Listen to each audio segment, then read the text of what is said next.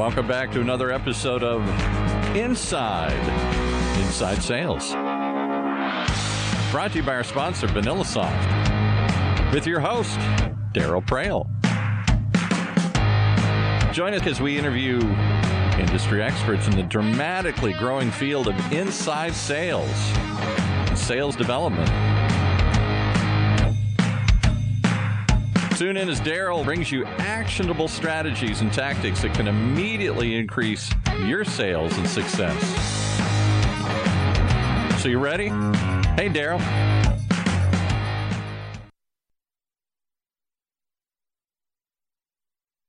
How you doing, folks? Another week has gone by. You're still there. I'm still here. You're listening. I'm talking. Feels good to be back here, doesn't it? I have missed you. Um, I got a question for you. I know you're on the edge of your seat, like frickin' Praill. You always have a question.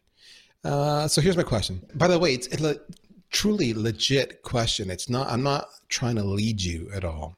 When you get on the phone with uh, a prospect, do you do you have a plan? Do you know what you're going to say? I know so many of you are saying, "Well, of course I have a plan.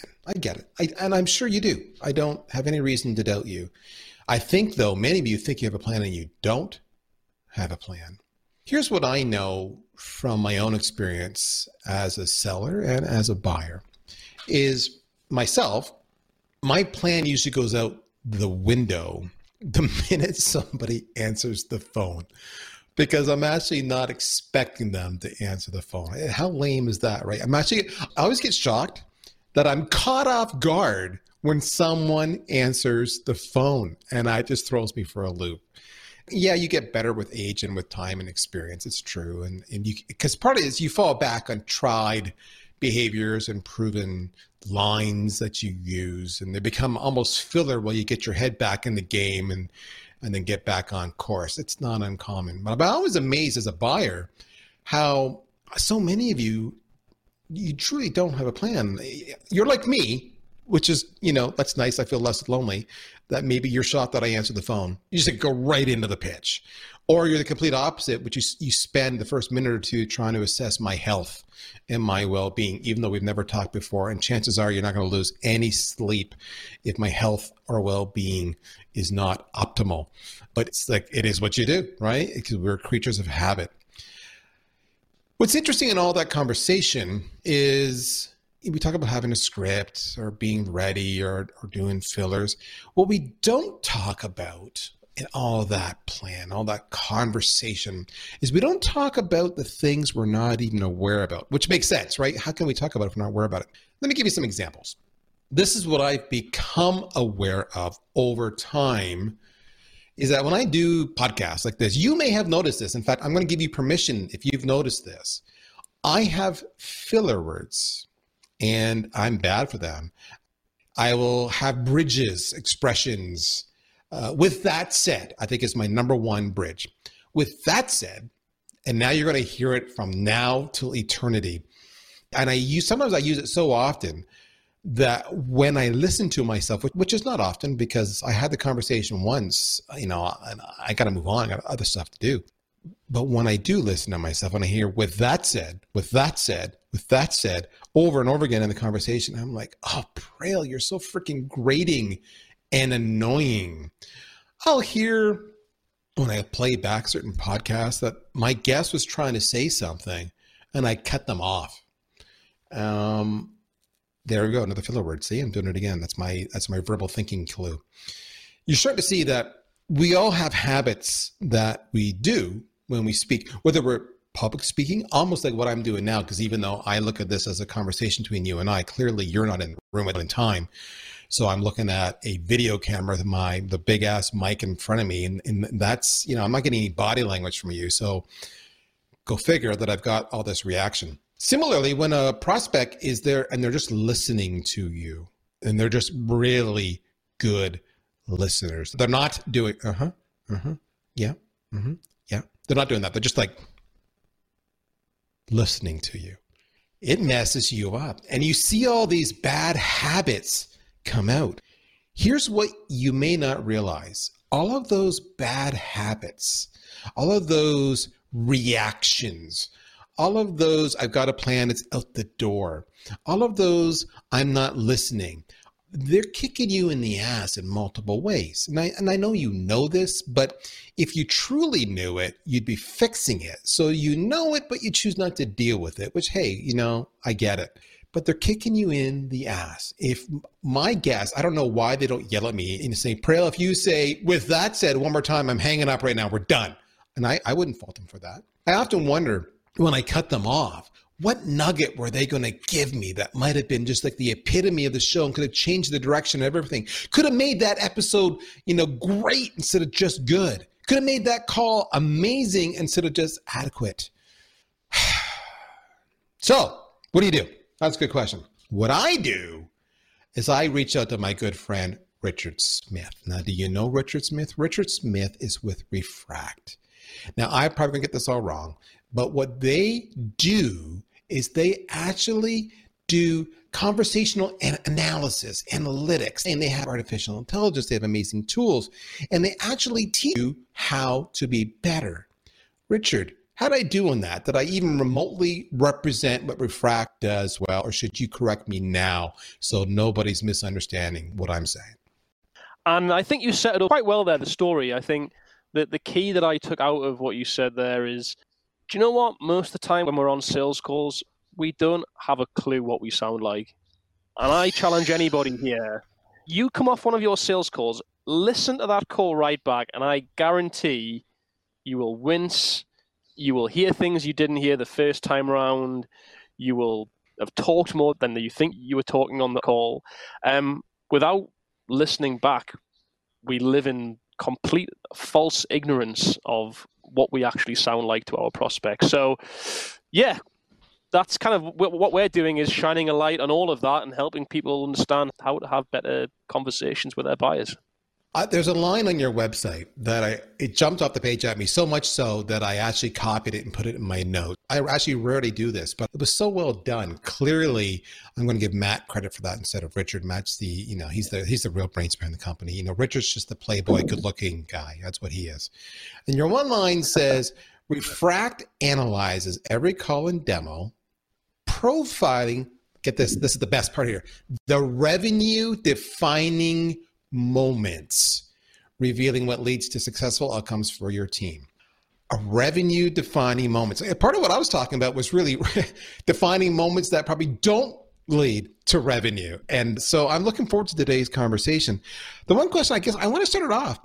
Now, I don't know if you have the answer to this, but do you know or do you have any indication, you know, how often do reps typically, on average, actually listen to themselves and not just periodically once in a blue moon but you know consciously make a point on a regular basis go back and review their calls. Does that happen today?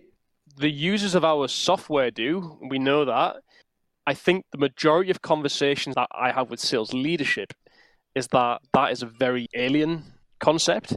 It's one of those things i talk about darryl where we talk about sales as a profession. Everybody listening to this podcast right now would classify themselves as a sales professional. Yet we rarely act as professionals in sales because if you look at every single discipline in the world, whether you're a doctor, an American football player, a musician, a singer, a poker player, a chess player, you name it, every one of those professions practices, watches back what they did, listens back to how they sounded, they will test it and try it, new techniques again and again. They'll listen back, they'll refine, they'll watch back, they'll do some more refinement. Because guess what? That's how you get better at what you do. But how it, many it is. salespeople listen to podcast are actually doing that for themselves? And I suspect a lot aren't. I, and that's why I asked the question because I know even when I did it, I didn't. I didn't listen to myself. And you know, the ability to record a call has been around for and ever. Now, my day, we had little you know little suction cups that went on the the handset, right? And you had to intercept the whole phone jack and everything else and record it and play it back. That's what that's what you had to do. Different era. My goodness, you guys have no idea how fortunate you are now. Uh, I won't even go. You look it up. Seriously, yeah, how they used to record phone calls. It was really really lame. Let's do this. What I want to do today, I was inspired by your uh, one of the blogs on your website, you talked about basically discovery calls. You kind of bring it up. In it, your blog goes into 13 great discovery questions, but then you had another blog which was like, you know, cold call eavesdropping and what we've observed. So it's kind of like the good and the bad. That's kind of how I took it. I want to mesh this all up. I want to talk mm-hmm. about discovery calls, but I want to talk about where people go wrong because I'm a big fan of train wrecks and car crashes and I want to see the blood and the gore so that I can learn that I should not drive really really fast while drunk that that's bad for my health and my long-term success. So that's what we're going to do today if that's okay with you. Is that okay with you? Yeah, let's do it. I've got lots of opinions let's to share. Okay, I love it. Okay, yeah. so what we're going to do before we start, let's just do this. I'm going to get the commercial out of the way so that we're not interrupted. If you guys aren't listening to the commercial, not a problem. Go to refract.ai, check out the company, check out Richard. That's what you should do, or check out those blogs I talked about. But in the meantime, we'll be right back and we're going to hit up where you're going wrong in your discovery calls. CRM was designed for managing relationships. Sales engagement is designed for starting them. Current stats indicate that sales reps only contact new leads about 50% of the time, make less than two attempts to contact them, and are only about 35% productive. CRM is the wrong tool to engage sales prospects. VanillaSoft is a sales engagement platform. It allows you to rapidly turn marketing qualified leads into sales qualified leads. According to user reviews, VanillaSoft will increase your pipeline and productivity by three times or more blow your quota out of the water. How? By ensuring each new sales lead is engaged within seconds, persistently, and with the cadence that is optimal for your prospects. Don't let your sales leads fall into a black hole. Take your lead engagement and sales qualification out of your CRM. Try VanillaSoft for free at vanillasoft.com. Okay, so let's just get right into it. And by the way, how many people here actually went to refract.ai? All right, you should. Good tool is Pocket. Familiar with it? You can go and bookmark it and read it later. Just total sidebar. Okay, let's talk about where people go wrong in discovery call. So maybe you could even set the stage. When you say discovery call, set the stage for me what you're talking about, and then tell me where they're screwing up. So over to you. I've always classified discovery as first of all, the most important stage in the sales process. I would always frame discovery in the main as that scheduled first conversation where we've got a new opportunity, they've committed to meeting with us for the first time, and this is that first conversation. So before we start thinking about pitching our products, showing everybody what we do, which leads me nicely into pitfall number one. But this is this, the key stage in the process. This is where deals are won or lost. Get discovery wrong, you can forget about the rest of the process. And I think that's why a lot of people they get discovery wrong and they end up four months into a sales cycle with a prospect who's never going to buy from them because they didn't do all the, the right things at the start. I want to emphasize what you said there. The one thing he said was this was a scheduled call. That was a really important part. So it's not a brand new cold call. This is a scheduled call. In other words, you've already got past the cold call, and they've agreed to allow you to fundamentally interrogate them to learn more about how the solution might apply to them. This is like the most important call ever. All right, because this will quickly determine if you can make a dramatic impact. They're going to give you all the information you need, mostly, to put together a compelling proposal. They're going to tell you their pain points. So, in other words, instead of you selling features and functions, they're going to tell you the pain that you need to solve to overcome for them. And if you do this right, you're going to establish the value of your offering, which you're going to use to overcome objections and you're going to use to negotiate on price. It all starts here on the discovery call. Whew, no yep. pressure. This is the call. This is That's it, right. baby. Where do we go wrong first? The first fundamental problem I commonly see is is simply that salespeople are not dedicating enough time to this crucial stage in the sales process. A lot of people still think of discovery as I'm going to ask you two or three questions to understand about your sales team or your marketing team or whatever it is that they sell. But I cannot wait to show you my product and I'm going to share my screen. I'm going to show you these features and all these cool dashboards and I'm going to hope that you love it because everybody else loves it. And lo and behold, you end up basically giving it the same demo that you've done 50 times over to other prospects showing the same features that you think are cool, most of which aren't relevant because guess what?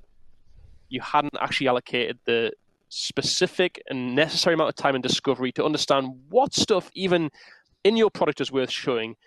Not even that, whether your product is even going to be relevant or valuable for that prospect full stop. So in my opinion, and there's a little bit of kind of debate about this, I see in the sales world, is that discovery, the scheduled discovery call should be completely separate to the demo.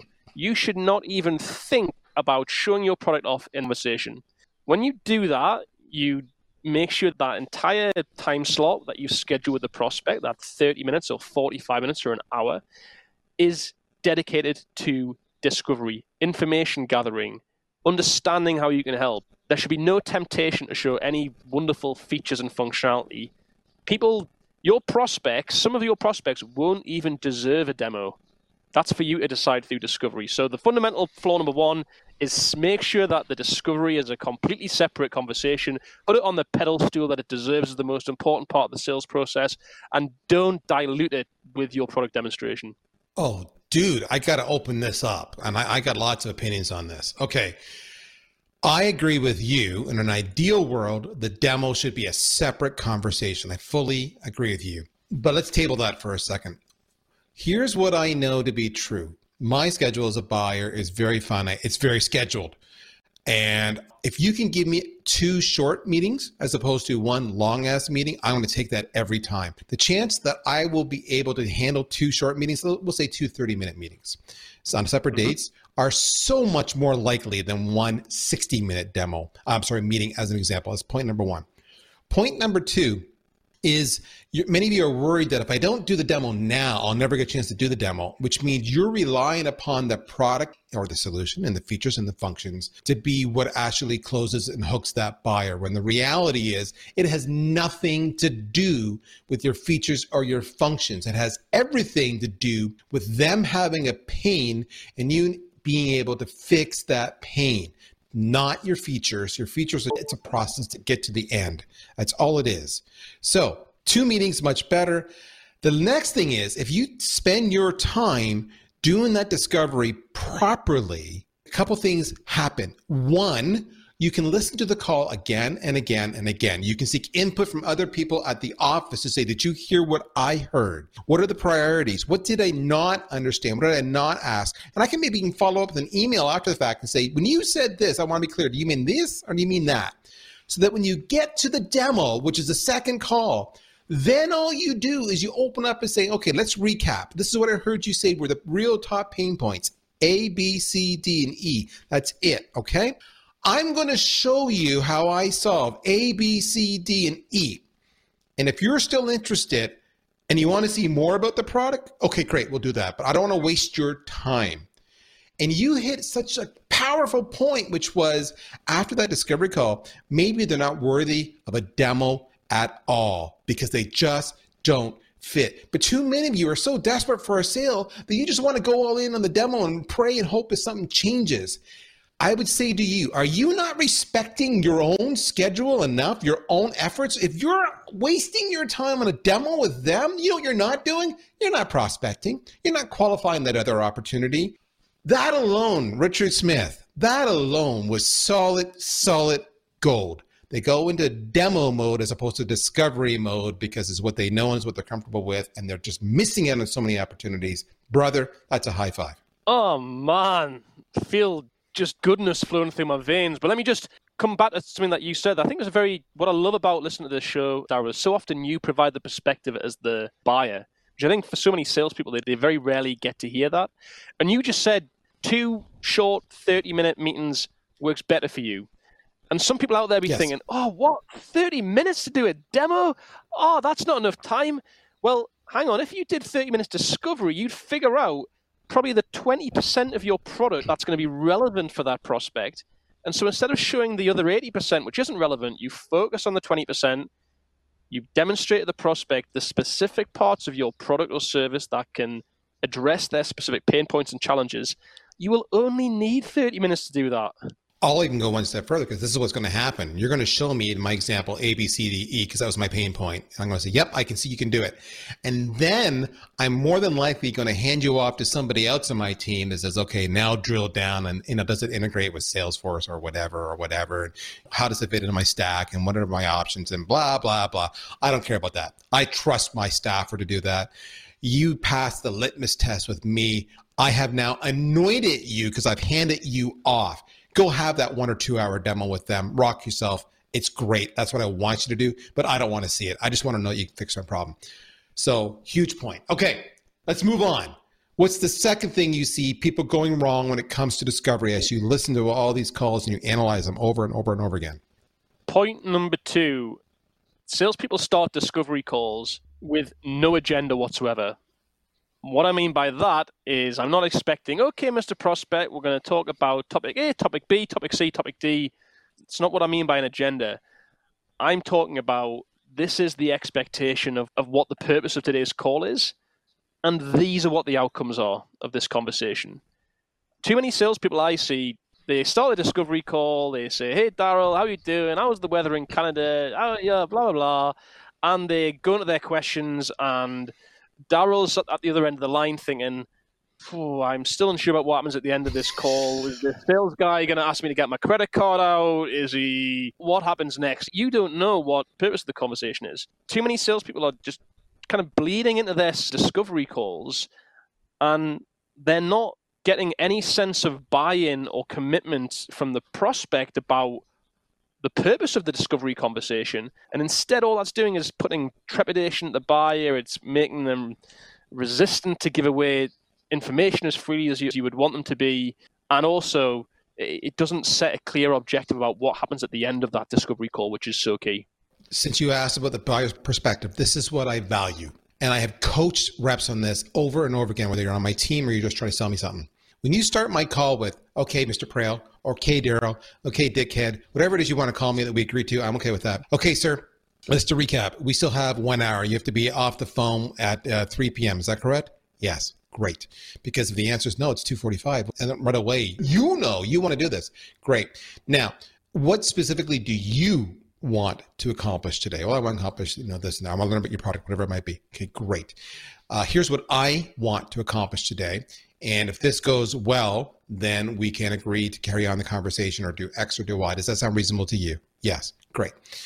When you do that, oh my gosh, I love you. And then in the next call, this is when you're going to have me high fiving you. Okay, uh, good to talk to you again. Do you mind if I recap our last call? Make sure we're in alignment just to get us up to speed. Because I know you're busy, your mind's probably in a thousand places. Yes. Okay, so what I heard you say was you said A, B, C, D, and E, and you wanted me to follow up in this call today to do one, two, three, four, and five. Does that sound about right? Did I miss anything to you? No, that sounds great. Perfect. Great. And we still have one hour? Yes. Okay. And then if we do this right, then the next will be this. Does it sound right to you? Great. Okay, let's get into it. Oh my gosh, I love you. I cannot tell you how many times I've had to coach you reps on time management, on agenda setting, on clear outcomes, on not wasting my time spending the first 15 minutes me saying, We talked about this, we talked about this, we talked about this. Stop it. Just stop it already. Okay. Yeah. Number three, where do people go wrong?